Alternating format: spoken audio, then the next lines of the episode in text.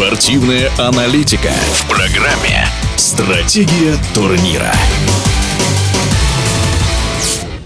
Казанский «Зенит» и московская «Динамо» вышли в финал Кубка России по волейболу. Пробиться в финальную часть турнира динамовцам было не так просто. На пути стояли волейболисты петербургского «Зенита». Подробнее о противостоянии двух столиц комментатор Алексей Мельников.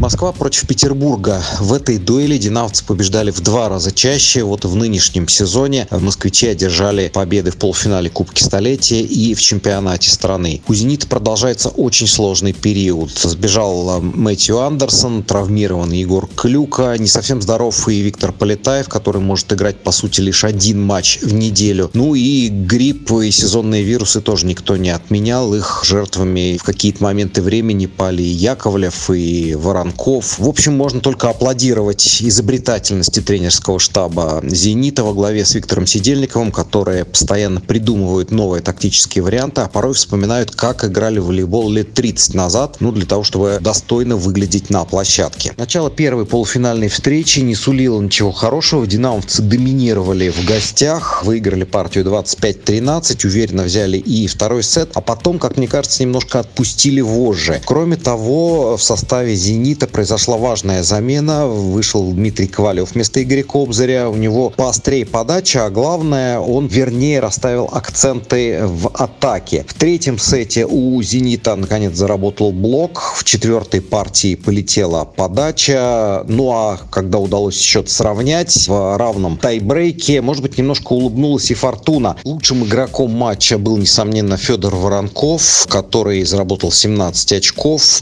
Помогал по мере сил и второй диагональный Павел Железняков, ведь он был на площадке с первого до последнего мгновения. Виктор Полетаев остался в запасе, как все думали. Виктор Сидельников бережет Полетаева для ответного поединка. Но, как выяснилось, у Полетаева просто нет возможности играть, и во втором матче на площадке вновь мы увидели Железнякова, который не сыграл вовсе. За стартовый сет диагональный «Зенит» не набрал ни одного очка. Тем не менее, Питер выиграл в равной концовке двадцать пять двадцать три. Ну а дальше динамовцы постепенно нащупали свою игру. Динамовцы совсем не хотели доводить дело до золотого сета и потому взяли себя в руки. Наконец включился на полную катушку Цветан Соколов. Он выдал великолепный матч. тридцать два очка при эффективности нападения шестьдесят семь процентов. Ну, по сути, это действительно герой встречи. И три следующих сета динамовцы выигрывают двадцать пять двадцать, двадцать пять двадцать три, двадцать пять двадцать. Вновь москвичи выходят в финал Кубка России. Ну а что касается «Зенита», Егор Клюка уже занимается с мячами, и мы надеемся на его скорое появление на площадке. О состоянии здоровья Виктора Полетаева остается только догадываться, но можно вспомнить, что когда все лидеры команды были в строю, а это было, по сути, первую половину прошлого сезона, «Зенит» двигался во главе турнирной таблицы, не уступая никому из соперников. На данный момент в чемпионате у Петербурга четыре победы, четыре поражения.